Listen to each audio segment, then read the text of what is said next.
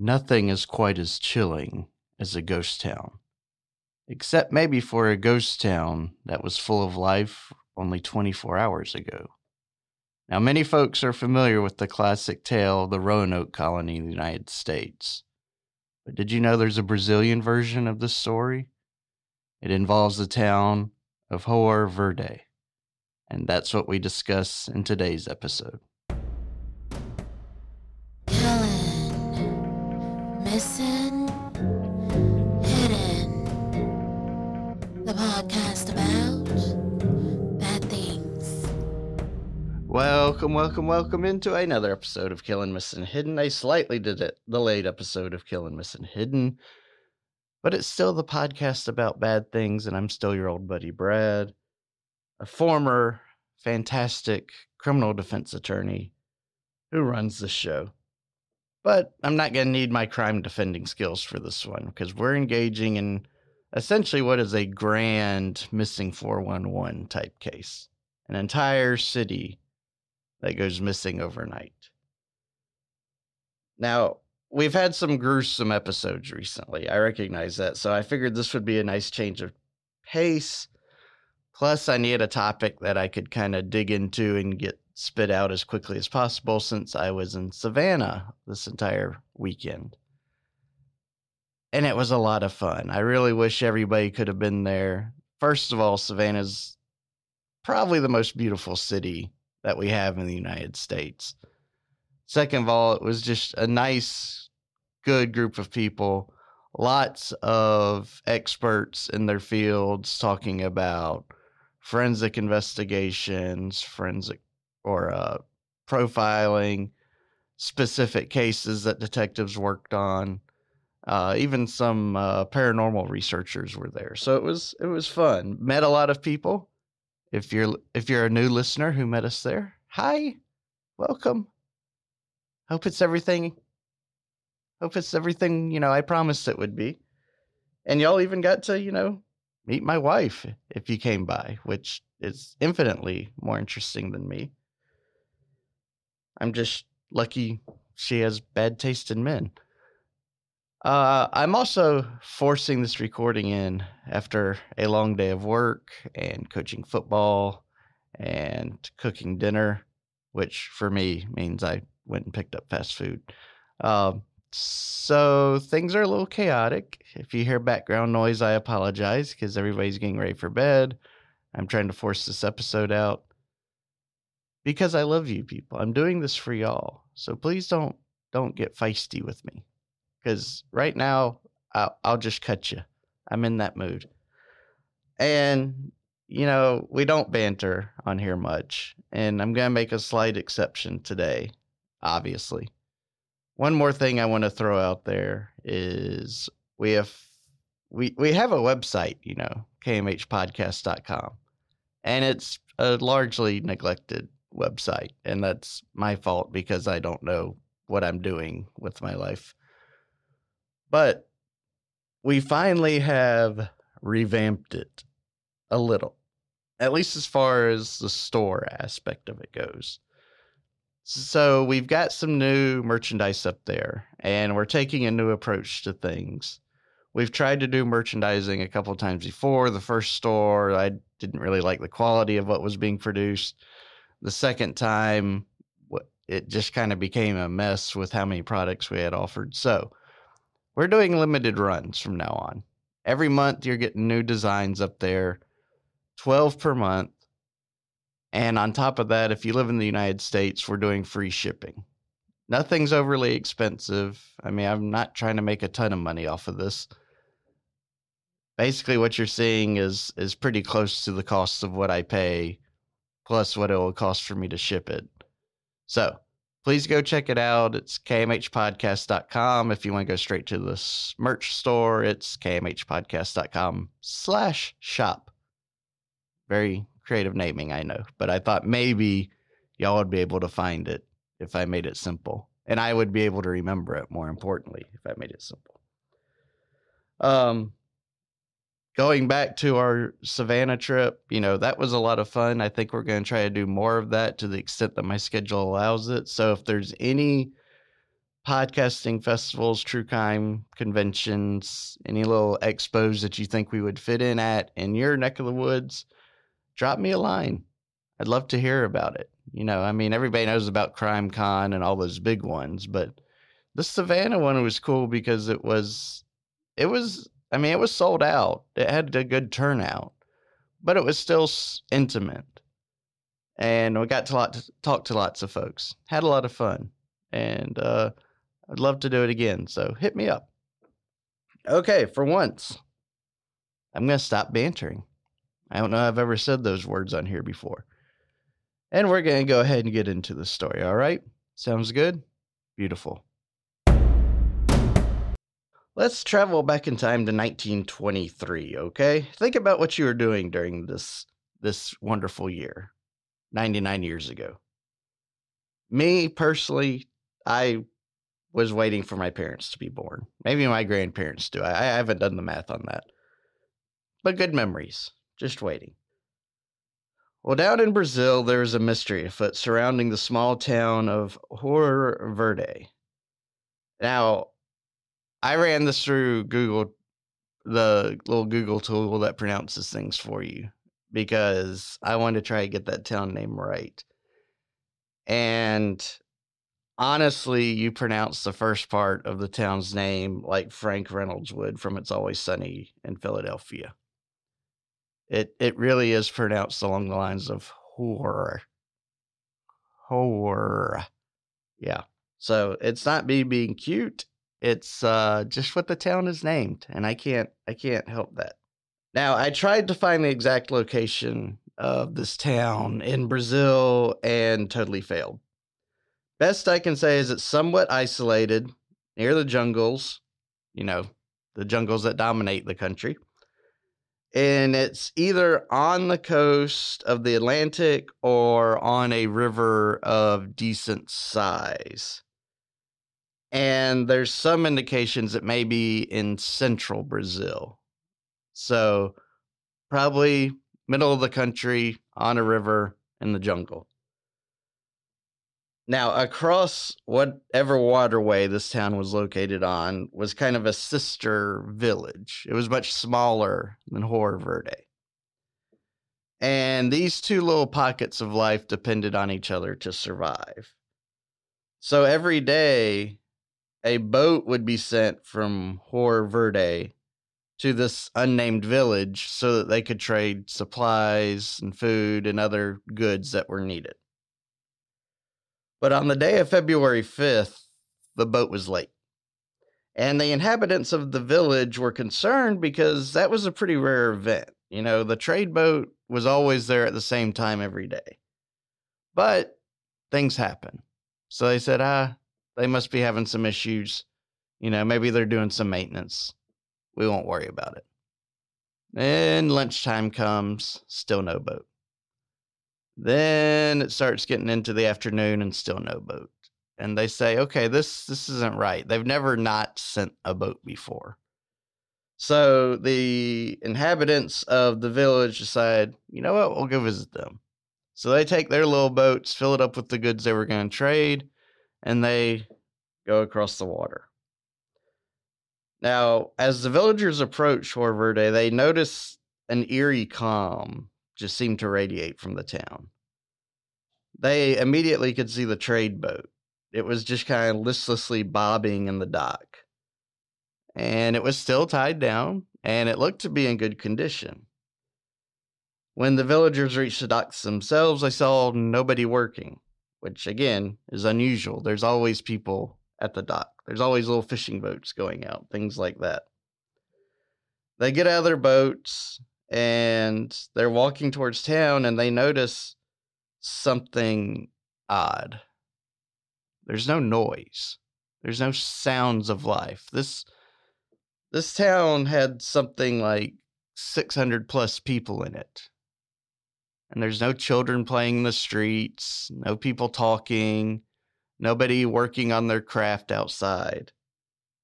They the residents who visited said that the only thing that could be heard was this chillingly quiet wind that would gust through the town.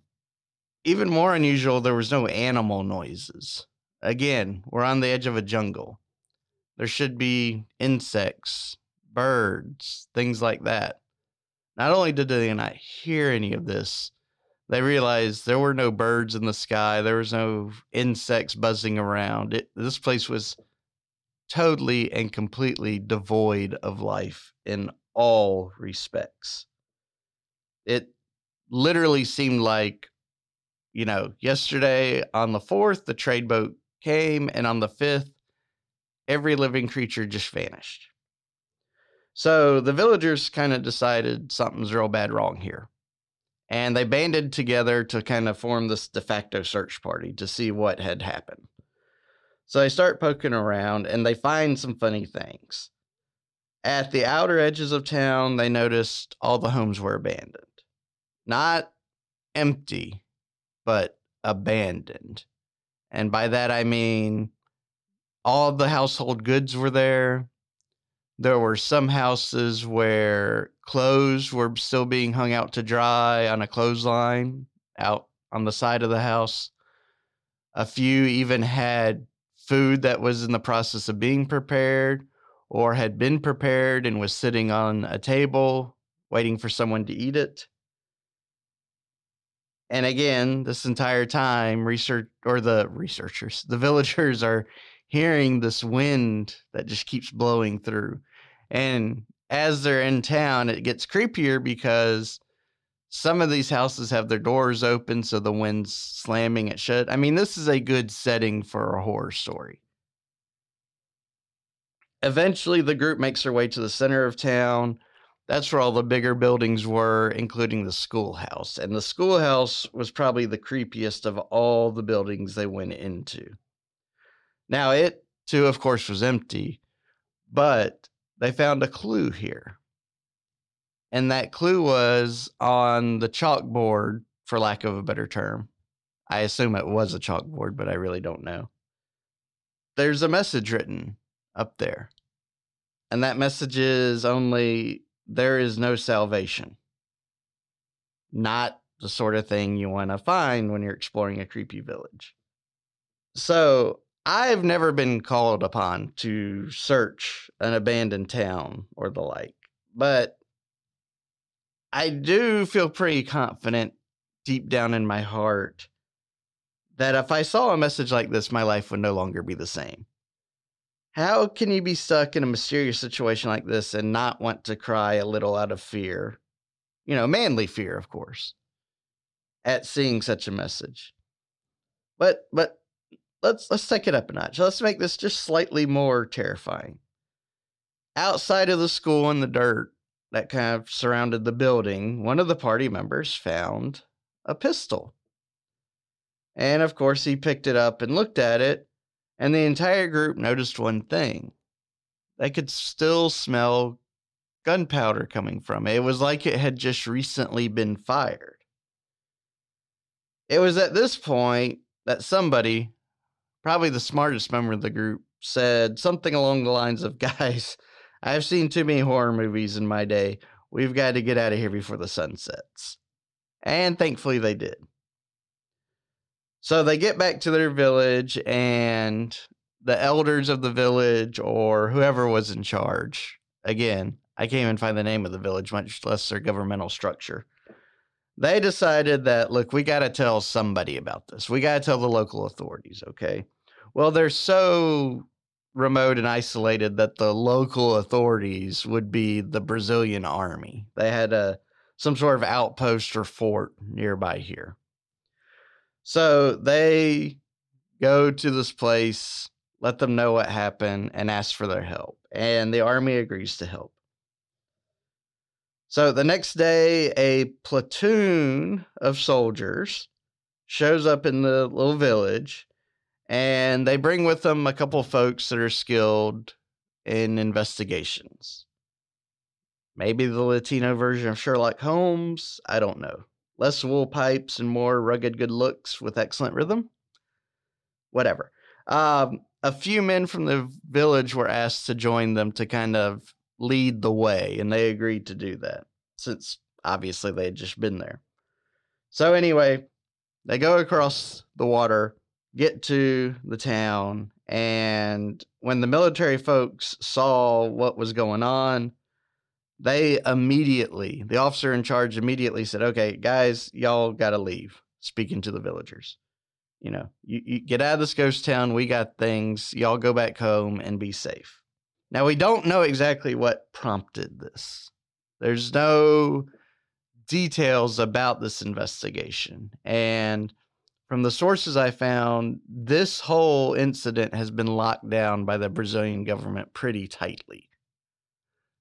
The in fact, the only thing that's really been leaked in any way, shape, or form is that the investigators there found more firearms throughout the city.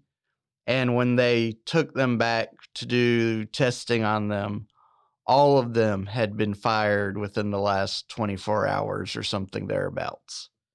Some reporters claim that the decision to lock this down and keep this matter top secret, yes, the call was made by that officer in charge of the scene, but that decision was eventually blessed and endorsed by like higher, higher ups in the Brazilian government beyond that, no one else knows what was found inside of Joao Verde.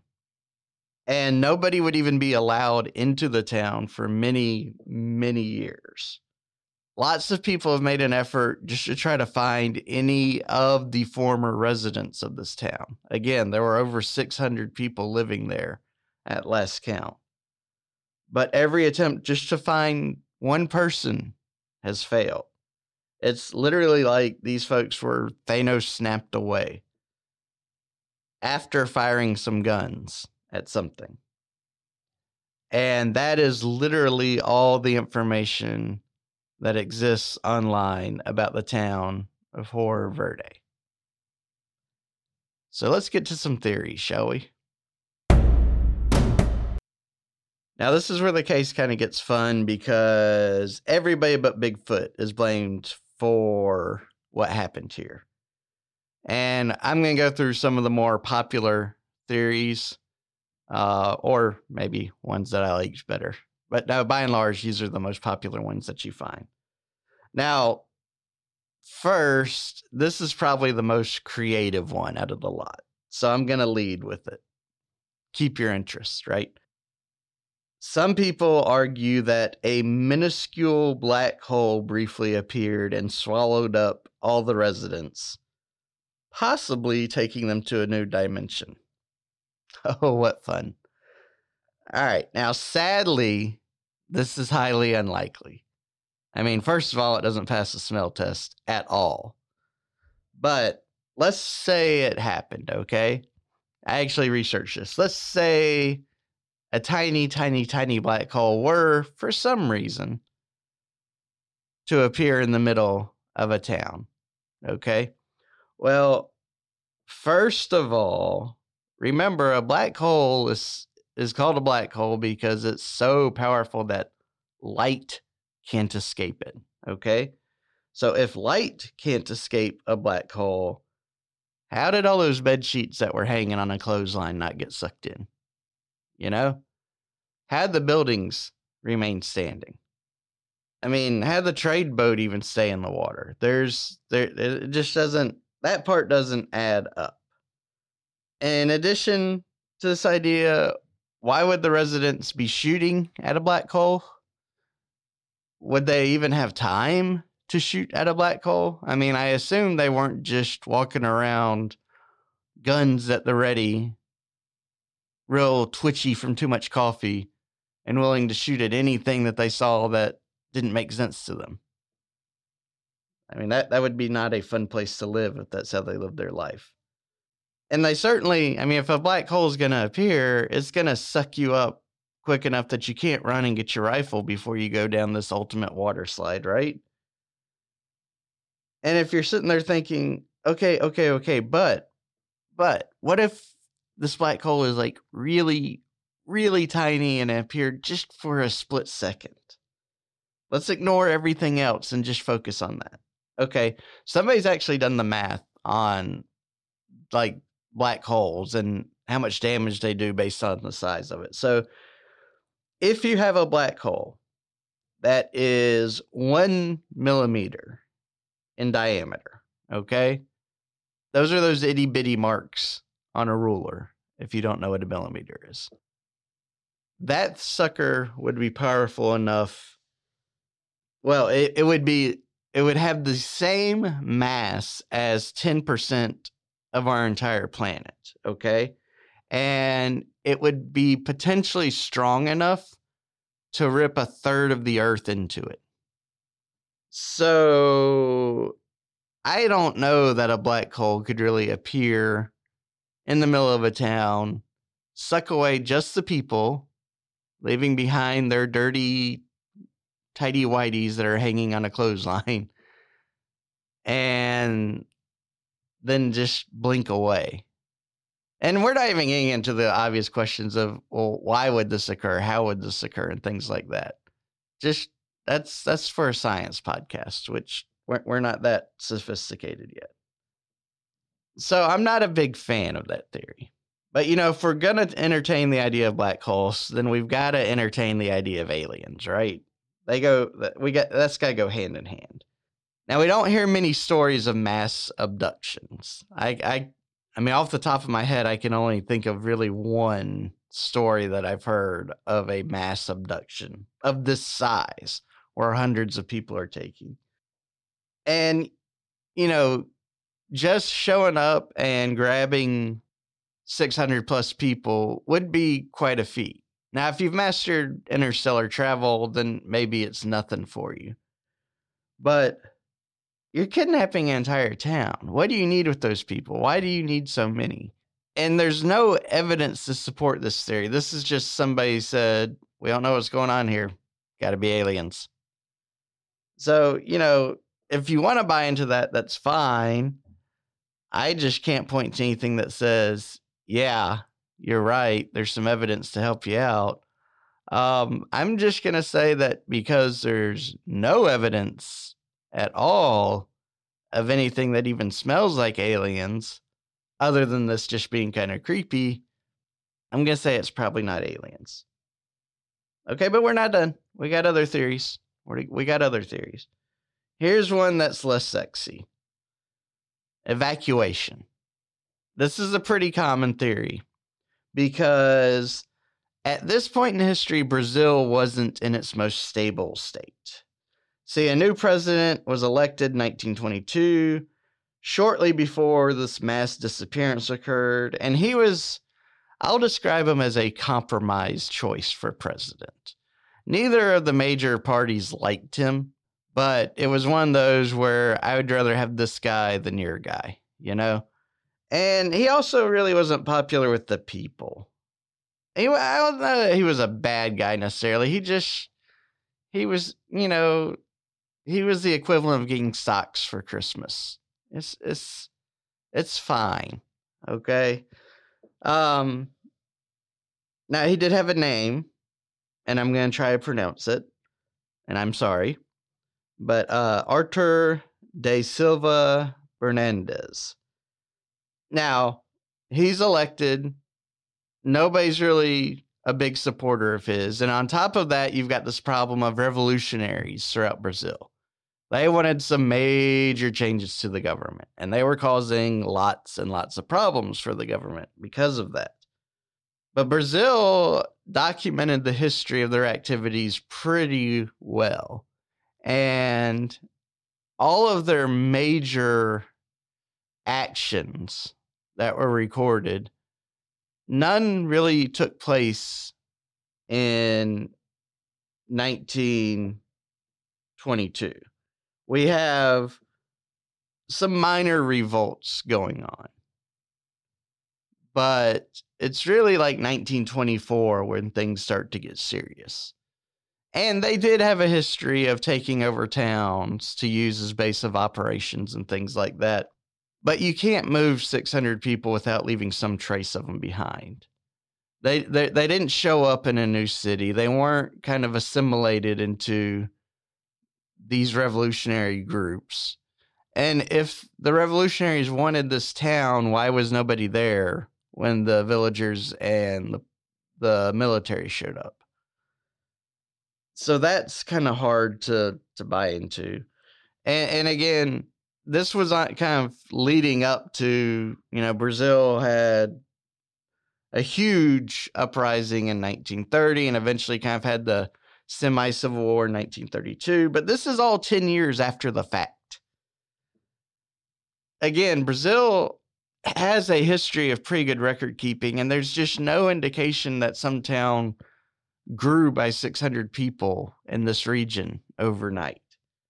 Well, people like the evacuation theory because it does match with how some of these revolutionary groups operated and it does kind of conform to the evidence along the lines of guns being fired and things like that there's no signs of it otherwise occurring i mean even if you just limited your view to the town there's no dead bodies there's no bullet holes anywhere there's no blood being spilled anywhere I mean, there's just no evidence of a scuffle, period. And even if, let's say they come in, they kidnap all 600 people, which logistically would be impressive, and then they just decide to move on because they really don't need the town, wouldn't they at least take the guns? Wouldn't they take some of the food, maybe some of the clothing? I mean, the revolutionaries aren't the sort that can just go into a local Walmart and buy the supplies that they need they were in a position where they were having to scavenge and rely on the kindness of supporters to get what they needed. And so to have the resources of a town, a small town, but a town available to them, you think they would take advantage of it. So it's another one that doesn't really work for me. There's a lot more theories out there that are about as credible as the alien one, where it's just somebody throwing up a guess you know, shooting their shot and seeing what happens. I mean, I had to mention the alien one because it's aliens. But to me, the most likely explanation, the one that fits all these facts so well that I can't help but to buy into it, is this is all an urban legend. This never happened. I know, I know you expect me to be more eccentric. You expect me to bring some drama to this, but you know, the facts are what they are. There's this case is interesting because there's no discussion on the internet about this town before 2009. And standing on the shoulders of real researchers, there's apparently no mention of this event in any brilliant Brazilian newspapers at the time it would have occurred. Now, there are stories about it in American and European newspapers, but none of them rely on any real evidence. All the stories are kind of sensationalized, you know, where my cousin's ex fiance's dog sitter said this happened those are the types of types and quality of sources that were being used to write these articles. And, you know, this was not a time of uh, great integrity in the media. There are um, most of these S- internet sources, they all link back ultimately to one source. And that is an article from a Russian website that apparently has been translated into English by some folks who are smarter than me. And that's where most of the story seems to come from. I don't know the website. It's in Russian anyway. I couldn't do anything with it even if I found it. But that's what most folks you know, that that that's where this is coming from. Is one report off of one website. And we don't know the context of it. It could be saying, "Hey, we found all these articles from back in the day about this city. Pretty cool, huh? I don't know that it's advocating that there really was this lost city. It's also really strange, as I hinted at the beginning, nobody knows exactly where Horror Verde is or where this unnamed sister village is located. Um, you know, Brazil's been a country for a little while, and as I keep saying, they've kept pretty good records, and including towns and census data and things like that. And according again to researchers who have actually done this, and I'm just stealing their work, I guess. Um, there's never been a town in Brazilian's recorded history by the name of Hoer Verde. In fact, the name of the town doesn't really even make sense. Verde is a Portuguese word, it means green. But hoer is not a Portuguese word, okay? It's Dutch. And it translates into prostitute in a rather derogatory way. I don't think you have to make much of an effort to guess what that word is. Um, you know, so we have a town that sounds like the name of a brothel, but written in two different languages. Others have pointed out that the cryptic clue left in the schoolhouse, you know, there is no salvation. Brazil is a very Catholic country, particularly during this time period. Very, very Catholic, okay? And so what we don't know is what language that was written in. And it's entirely possible that this could have been part of a Catholic study sort of course. And it could have been written in Latin because there is, you know, the, some of y'all I'm sure have heard it, the, the kind of famous quote or uh, uh, axiom, you know, outside the church, there is no salvation. That's a pretty significant teaching in Catholicism. And so it's entirely possible that it's in Latin, somebody translates it into Portuguese, and then gets translated into English and French and German and all this. And people are like, hey, this is creepy because why are they talking about salvation? Well, that seems like a pretty likely answer for it. And of course, this assumes the school even existed overall, I'm saying, in my professional opinion, this is all hooey. Hooey, I say. Unless, you know, Bigfoot really is behind all of this. Because Bigfoot is a clever girl. And that's all we got. That's it. Since I was living up in Savannah, since I have dad duties, husband duties, and, you know, working duties, this was the best I could do for y'all this week. I was not able to record over the weekend because I was not home. And so, like I said, I have squeezed this in to my life as best I could. If I sound unusually tired and exhausted, that's because this is how I typically feel at the end of a day. But, you know, look, so is this our best episode ever? Probably not. It, but it tells a. T- I mean, look, donut holes are better than no donuts. It's kind of my philosophy on this. So you get a fun story. You know, before we close out, I, I just want to, you know, give a shout out to the Savannah Crime Expo for putting on such a great little event there. You know, it's it's no CrimeCon, and, and I don't say that in a negative way at all. Um, it's no CrimeCon, but they know what they're doing, and they had some really awesome speakers there and again, we got to meet so many cool people. I hope everybody who didn't go regrets it tremendously. You should be ashamed of yourselves. How can you even look in yourself in a mirror? I, I, I'm, mm, I'm not talking to you right now. Okay, until you apo- until you apologize, not just to me, but the city of Savannah. We're kind of on the outs. All right, uh, palate cleanser to wrap this one up. This one was submitted from a listener by the name of Graham and we're doing a joke rather than a riddle. So I guess this is a passive aggressive way of saying stop with the stupid riddles, Brett.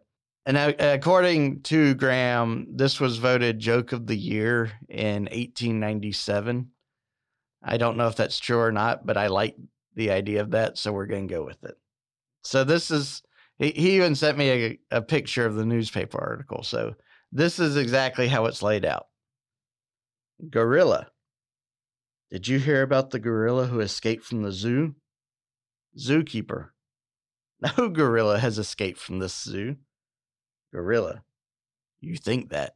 because I'm a very quiet gorilla. Then in parentheses, muffled sounds of gorilla violence. What a great and stupid joke. I, am going to have to work the phrase muffled sounds of gorilla violence into my daily usage somehow.